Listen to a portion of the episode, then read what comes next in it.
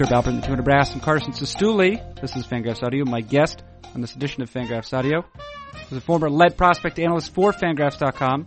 Uh, more recently than that, a member of the Atlanta Braves front office, and even more recently, such that it is in the future, uh, beginning at the beginning of 2018, once again a member of Team Fangraphs. It's Kiley McDaniel. Kiley McDaniel is the guest on this edition of the program. A program which, it ought to be stated, is merely a phone call with Kiley McDaniel and does not entirely represent the more prospect-oriented appearances that Kiley made when he was previously a member of Team Fangraphs. Those will come in the future. This is merely a casual and free-flowing conversation and an opportunity for Kiley to uh, reacquaint himself with the program, with the podcast, with the podcast. During which episode he discusses uh, his uneventful tenure, the Atlanta Braves, during which nothing of note occurred to the Atlanta Braves as a whole or to certain members of Atlanta's front office. One thing he discusses. Also, uh, the disparity in the data available to organizations as opposed to the public and or players and their agents. Uh, it's a topic on which Fangraphs writers have meditated before. Also, uh, McDaniel discusses some of his plans for producing hashtag content. Hashtag content is one thing Kiley discusses, while also lamenting uh, his greatest weaknesses, which are that he cares too much and works too hard. 30 minutes of conversation with the former lead prospect analyst and future, once again, future employee of Fangraphs.com at the new year. Uh, that's all I'll say. No ad. Let us get to that conversation. I'll say it again. What is it? Is Fangraphs Audio. Who does it feature? Kiley McDaniel. And when does it begin? Right now.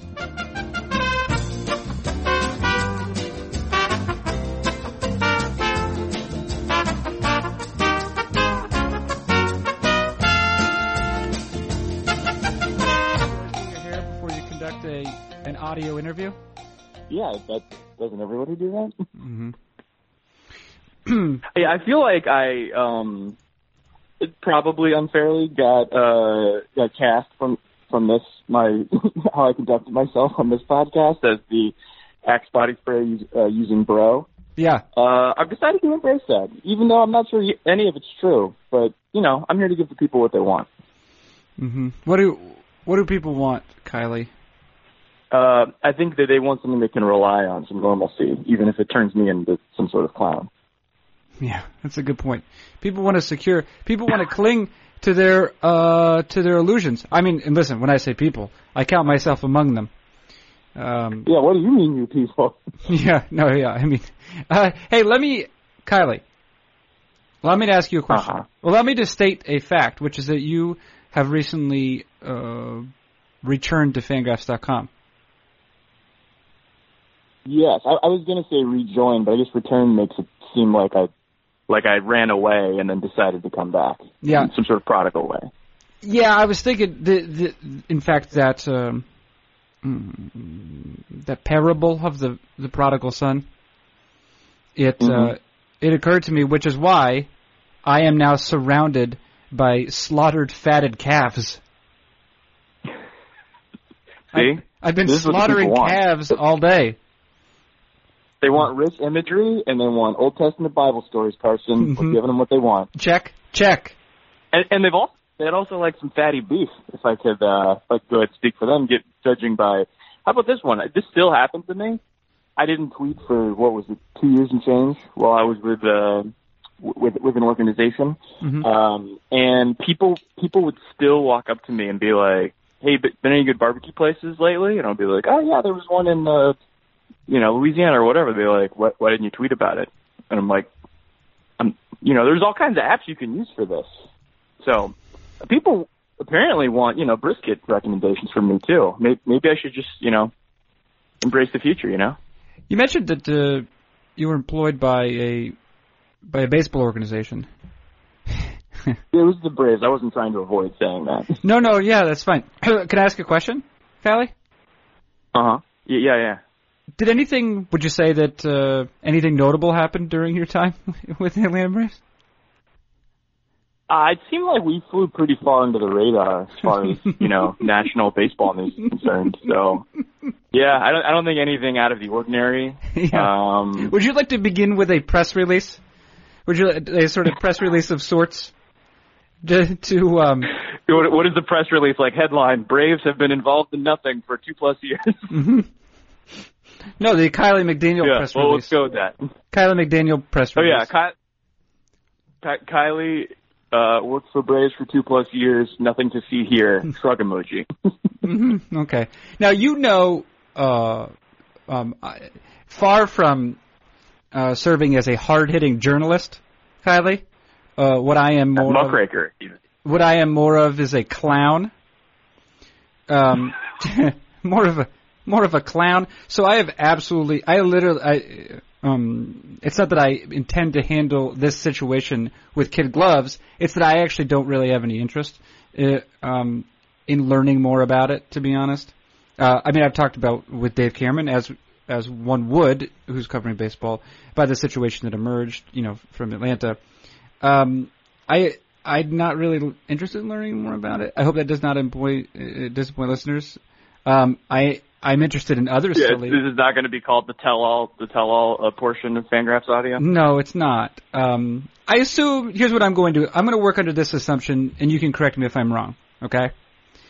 I'm going to assume Okay. that you enjoyed working for an organization, um, but that maybe because some of the events unfolded, it's um, it makes sense for you not to work for the organization anymore. Well, no. Let me. Yeah, I phrase it guess more- in the sort of broadest, vaguest terms possible. Yeah, let me phrase. Yeah, sure. it's just uh, a clean break was probably best. Does that make sense? Yeah. Yeah, and not to sound like uh I'm aware that this this uh statement will sound like the um you know, the sort of thing that a politician embroiled in a scandal will say, like, oh, I'm not interested in, you know, going over the past. We're all about the future. What they're saying is, please don't ask me embarrassing details about what happened to me because there's no way for me to spend this. Mm-hmm. And mine is just like, you know, I'm young. I, think, I like to think I'm, uh, you know, pretty optimistic and whatnot. And, uh, I have a lot of, like, well, I guess one of the things I said to people, um, you know, we'll say confidants, so clearly not you. Um, when I got to the Braves, is there were a couple projects, a couple that I sort of winked at, uh, didn't, you know, outline exactly what they were when I left Fangraphs. And I told some people, like, oh, I wish I could have pushed this Braves thing back like six months so I could have finished all this stuff and, you know, had like a feeling of, all right, I did that. Now I can move on to this next thing. So there was always like a little bit of an allure of, you know, sort of finishing what I started. Mm-hmm. And in that way, it's, uh, I didn't like back into this. Like it was, it was a thing I was always sort of interested in just because of, you know, of the way that I left and the timing that I left that I just hadn't finished some things I wanted to finish. Mm-hmm. So in that way, I'm, you know, I, I, I guess if I could uh, explain my mindset, it would be like excited and have a bunch of. I mean, I don't think anyone would misconstrue my uh, previous appearances on Fangraphs Audio, or as you call them, the digital pages of Fangraphs, as a guy that doesn't have some energy or some ideas, or you know, wanting to do something a little differently or whatever. Like I, I don't think that would surprise anybody that uh, when this sort of got in motion, I was like, hey, I got got some ideas. I was like pitching them to Appelman and Cameron. They're like, yeah, okay, but that might be too many things. I was like, yeah, it might be, and they might all be terrible ideas, but there's some things I want to do. And they're like, yeah, yeah, go for it. So uh yeah, I would I would I would characterize it in that way. That in I mean I also said this in my like sort of intro article. I was intentionally vague because I didn't want to uh you know sort of litigate what happened because you know there's a lot of good and there was you know some not so good and it's not really important what exactly happened and I think it's fair to say that the media understands some of what happened there and misunderstands a lot of it. So like I'm not interested in going back and like slinging stuff around because no matter what I would say to sort of clear the air would make it seem like I was taking shots at some people and protecting other people, and it's just it's just not you know it's not a good look. Even if I felt like I wanted to, you know, let the let the record reflect exactly what happened, which it doesn't isn't really necessary. Like I've kind of I've moved on in that way, and I would also say I think I'll be better at this job, which isn't exactly the same job I had before. I Again, hope you're as better at mentioned it, in that initial post. yeah, like I, I know, uh, I know a lot of stuff I didn't know before, and there's certain, you know, people that I met and things that I did um, that I, you know, wouldn't have been able to do if I was writing. So Hey, let me ask Um, you. I Let me think let me interject. I'm actually interested in that because I know that. Well, I think most prominently. you don't want me to go on a 15 minute monologue? no, God, no. Uh, most prominently, though, oh boy. RJ. Uh, I think RJ Anderson uh, addressed this at some point uh, online, uh, but it's been it's it's a it's a theme that's been picked up by other writers as well, which is the um, the disparity in data available now to organizations, um, um, you know, the, uh, whether it's proprietary or it's or it's um, uh, or the or, or, organizations teams get it from a sort of uh, central resource within the league. Um, but the disparity or even between, just the analyzing of the data everybody else has. Well, yeah, right, right, and then or the public-facing data, and and and not just for yeah. sites like you know Fangraphs, Baseball Prospectus, and others, but also for um, player representatives, right? The, the disparity of yeah. data um, available to organizations between the, the, data available to organizations and players and um, public-facing analysts like ourselves is larger than ever. Now, you, um, in some level, you you have some qualifications uh, to comment upon this, not simply because you were just working for a major league organization, but also because you worked for three of them at various points before that. So you've been able uh, perhaps over what a decade or so, uh, to get a sense of the um, the developments in this area. And I'm wondering if you could speak to it. Obviously, I'm not I'm not trying to get anything specific out of you, but if you could, if, if there's some way you could uh, provide an example, either you know either that the disparity is greater or it's the same, that would you know that would be interesting. Yeah, I would say the interest. I mean, obviously, wasn't intentional, but I mean, like I worked uh, in the front office of the Yankees like pre-pitch FX, I think, or at mm-hmm. least at the very beginning stages of it. And then I worked for the Pirates, who are obviously you know more on the progressive side, um, pre-Statcast, but you know sort of post toward the latter stages of the pitch and hit FX stuff. And then I was obviously with the Braves, sort of, uh, I guess just pre and then also post Statcast. And also that included like TrackMan stuff at every minor league affiliate and all through high school showcases and colleges, which, you know, every now and then you'll see LSU tweet out that Greg Deichmann, the guy the A's took him last year in, I think, the second round, oh, he hit that home run 112 miles an hour off the bat. And so th- there's always like little winks at it or like at area code, somebody will tweet, hey, this guy's got a curveball at, you know, 2,900 RPMs, like if this is calibrated correctly, and even if it's not, it's somewhere above 2,500, that's really good. And there's actually a guy in the draft this year, Carter Stewart, that I think was over 3,000 or very close to it multiple times uh, over multiple events on multiple different TrackMan units. And so like there's little nods to it in the in the public facing area where you can get an idea of well that's really interesting but you know like for instance what if there's a uh, a high school kid that is a very late pop up guy. Nobody's really watching him until 2 months before the draft.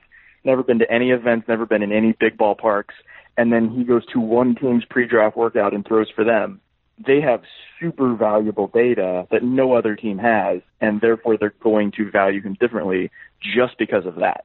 But I was able to see that like happen, uh, like up close. And I also have friends on other teams that are on different sort of parts of the analytics curve, whether it's in the front office, in the draft, internationally. Like every team is, and like there's a different curve for each of those. Some teams are very progressive in one and then kind of middle of the pack or mm-hmm. non-existent in another one.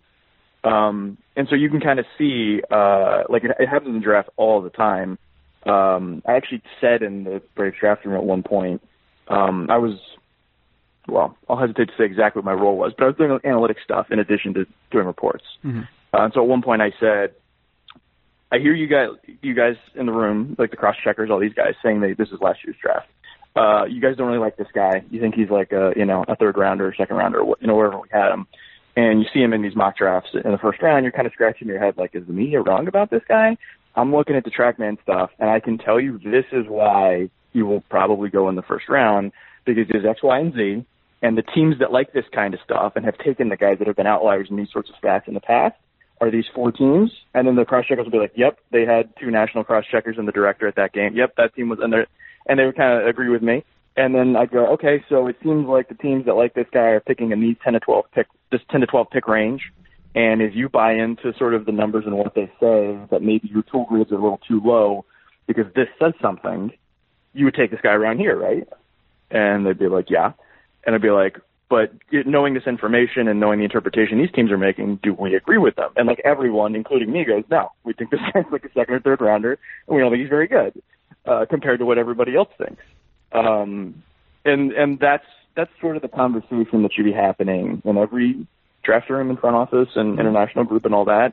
is sort of reconciling all these things and having an open conversation where the numbers guy gets to talk and then the scouts get to talk and then everybody discusses what it means and everyone I mean you don't have to be if you've been the uh you know the hardcore scout scout for 50 years it's not hard to explain like launch angle and spin rates and stuff if they want to know what it means like if you explain like fastball spin rate oh this guy gets a lot more swings and misses up in the zone than you'd think even though it's a flat fastball that doesn't move that much and they're like yeah and I go this number in most cases will tell you why that's happening and if it's sustainable or if it's just that these hitters can't hit 90 and you know things like that.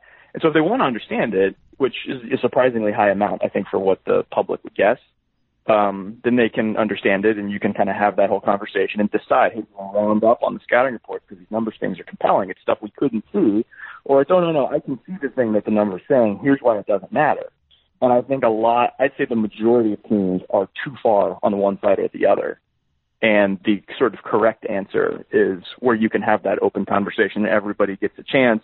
And the guy making the decision gives both sides an equal shot, not just sort of paying lip service and saying, see, that's why we hired this guy. He gets to talk and then you just ignore what he says. So wait, so and this I is, would, yeah, I would say more, more than 15 teams are too far one side or the other.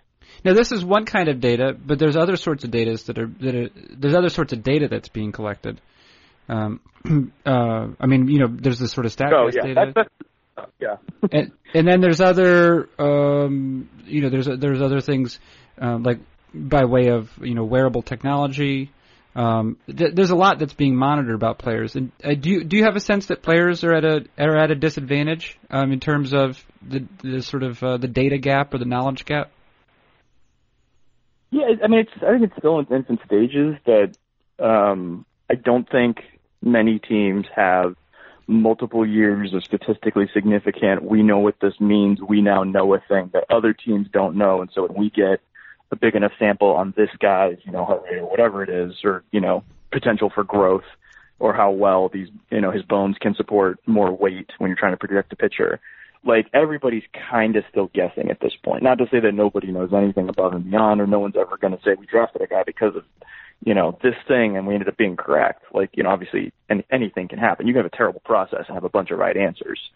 Um, but I think because if there's any teams that have like a real edge using this stuff and like a real sample size to know they have an edge and have decision makers that are going to let them, you know, sort of leverage that edge.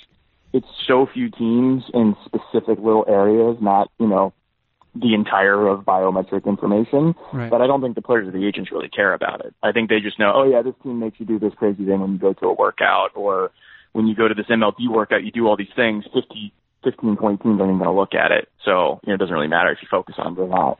But I think it's sort of a flippant attitude. And and it could be that we'll look back on this and be like, oh, they should have, you know, negotiated for player rights about this stuff, and you get to, you know, see your TrackMan stuff, and everybody gets a thumb drive that they can bring to their, you know, driveline style place in the off season and you know work with it. Because you know those only the teams have like the minor league TrackMan data, nobody else gets it. Um, so I could totally see that, you know, happening. And I think there's other sort of businesses where that sort of happens, where everyone sort of poo-poos something and then realizes it's real, and they're like, oh no, now we got to change. I think you see that with like sort of Netflix stuff where you know, Disney sends all their movies there and then they realize, oh, by giving them our movies for a decent rate, we thought we were getting free money and it turns out we helped make a monster that now we have to slay. And now they're taking all their stuff away from Netflix.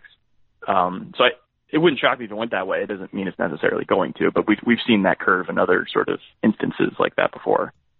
Yeah. Okay. Can I? Can, uh, can I? I'm going to ask you to. No, we we discussed uh, before we got on the fact that this was not. We were not necessarily thinking of this as a as an official uh, uh, podcast episode, uh, but just something uh, to sort of uh, a re to reacquaint ourselves, reacquaint honestly because.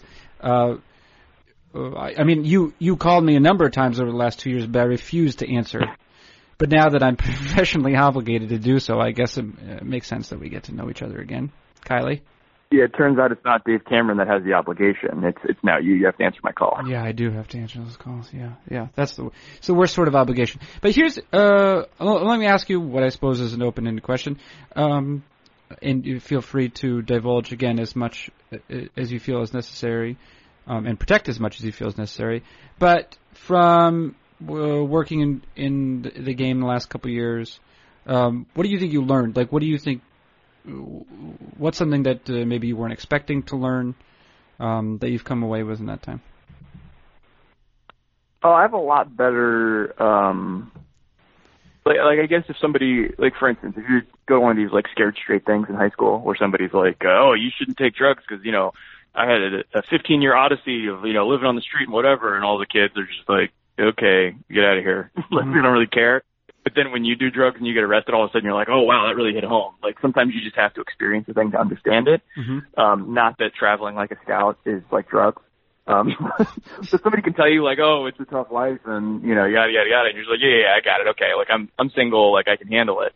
Um, doing the sort of duties of a cross checker for a period, and then doing, you know, essentially the workload of a cross checker for a short period. You know, maybe the two months leading up to the draft, as like a guy in the office that can kind of be dispatched anywhere Mm-hmm. um, and then also having like the nonstop, uh, like, okay, things, you know, say draft scouts, amateur scouts will have like, oh, the busy season is like these three to four months. And then during the summer, there's like a month or two where you might have three to four things in a row.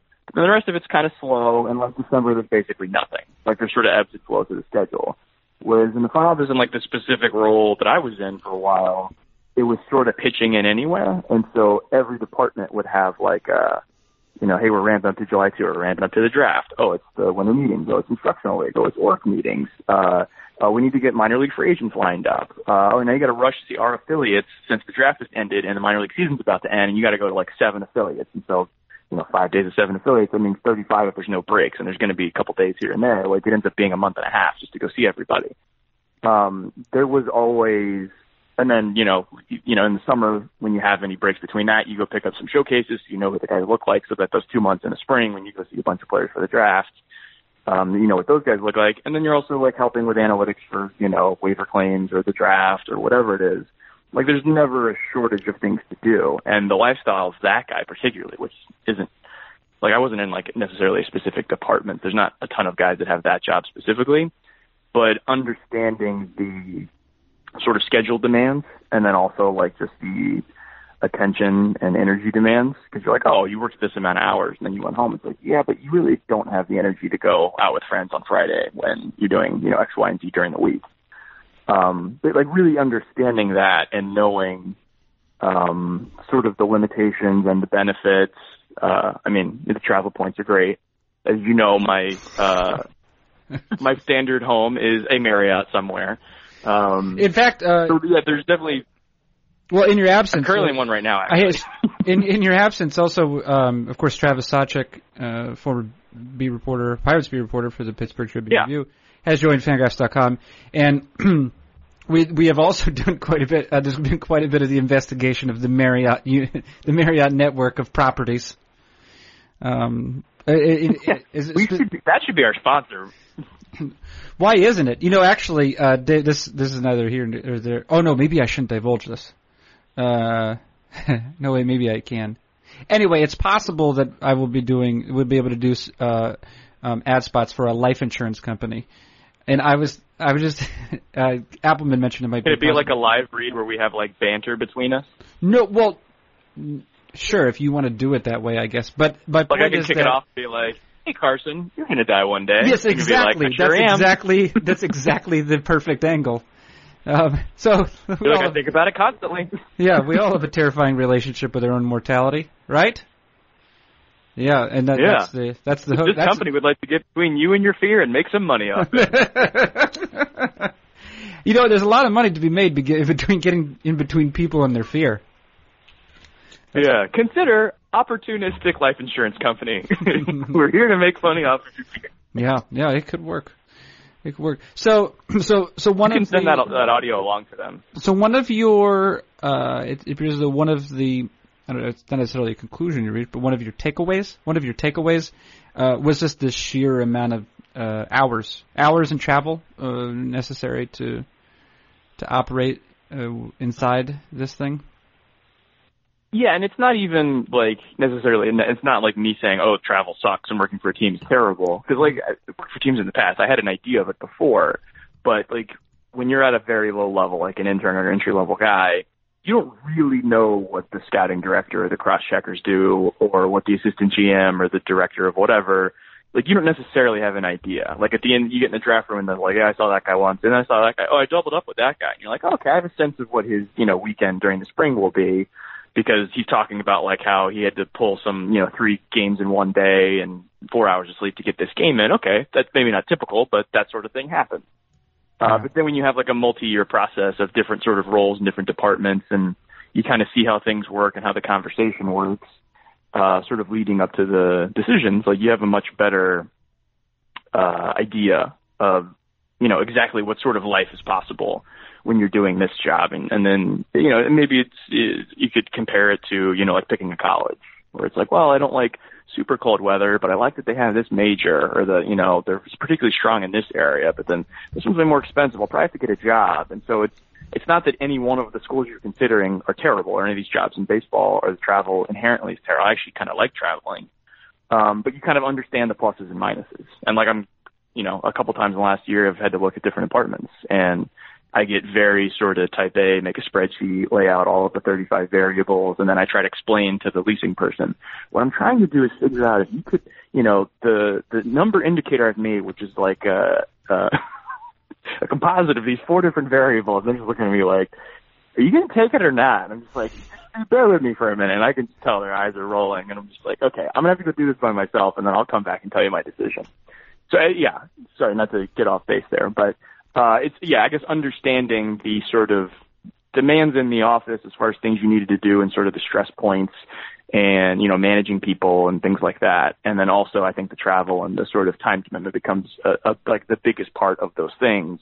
Just understanding each individual department. And i guess i wasn't entry level anymore so there's a little bit of sort of managing people and being a little closer to the decision makers even if i wasn't necessarily one myself and sort of understanding some of the politics and the way decisions are made. And then there's also like the, you know, sort of powerlessness is, is if you're not the decision maker at some point, you did some crazy run for a week where you barely slept and like put off a bunch of personal things and you find out, oh, it turns out that didn't, that didn't get us anything. Like we didn't know at the time.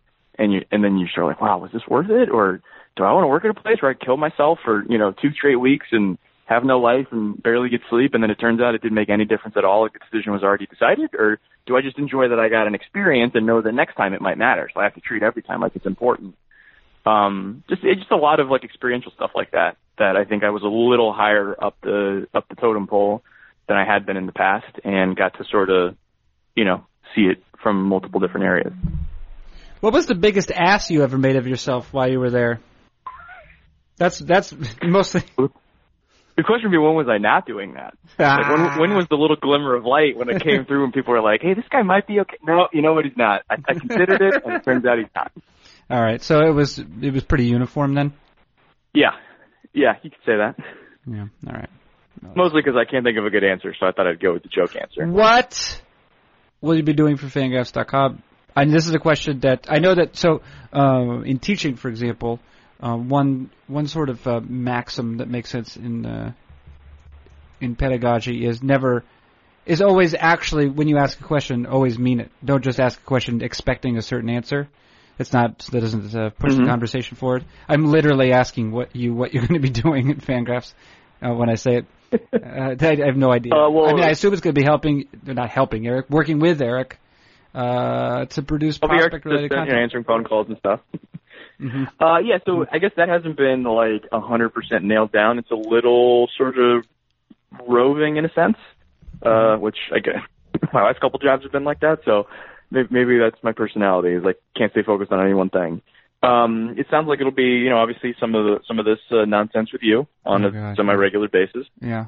Um, I have I have some ideas. Actually, I could probably tell you after this some uh, other audio-based ideas uh, that I'm exploring. Um, You're gonna do a um, you're gonna you're gonna do a series of of phone custom phone rings. yeah, yeah. It's just going to Mhm. be various things I've said into uh, yeah, Mm-hmm. ring, ring back tunes. You know, I hear that's that's big with the kids with the Motorola Razors. I hear that's what they're into. Mm-hmm. I'm also going to put out a custom Kiley Snake game that you can play on your With your phone. head on it. Yeah, I feel, I feel like I'm ahead of the curve. It's going to come back, and I'm going to be standing there waiting for it. Yeah. Um, Yeah, I think there's. I, I'm interested in sort of looking at some audio and and video uh, sort of stuff, and I think I you know did a little bit of that before, but I'll try some different stuff, and it might all be a terrible failure, but I got a couple ideas, and obviously I will uh, see tag team with Eric on the prospect stuff. Um, I my my title is not lead prospect analyst.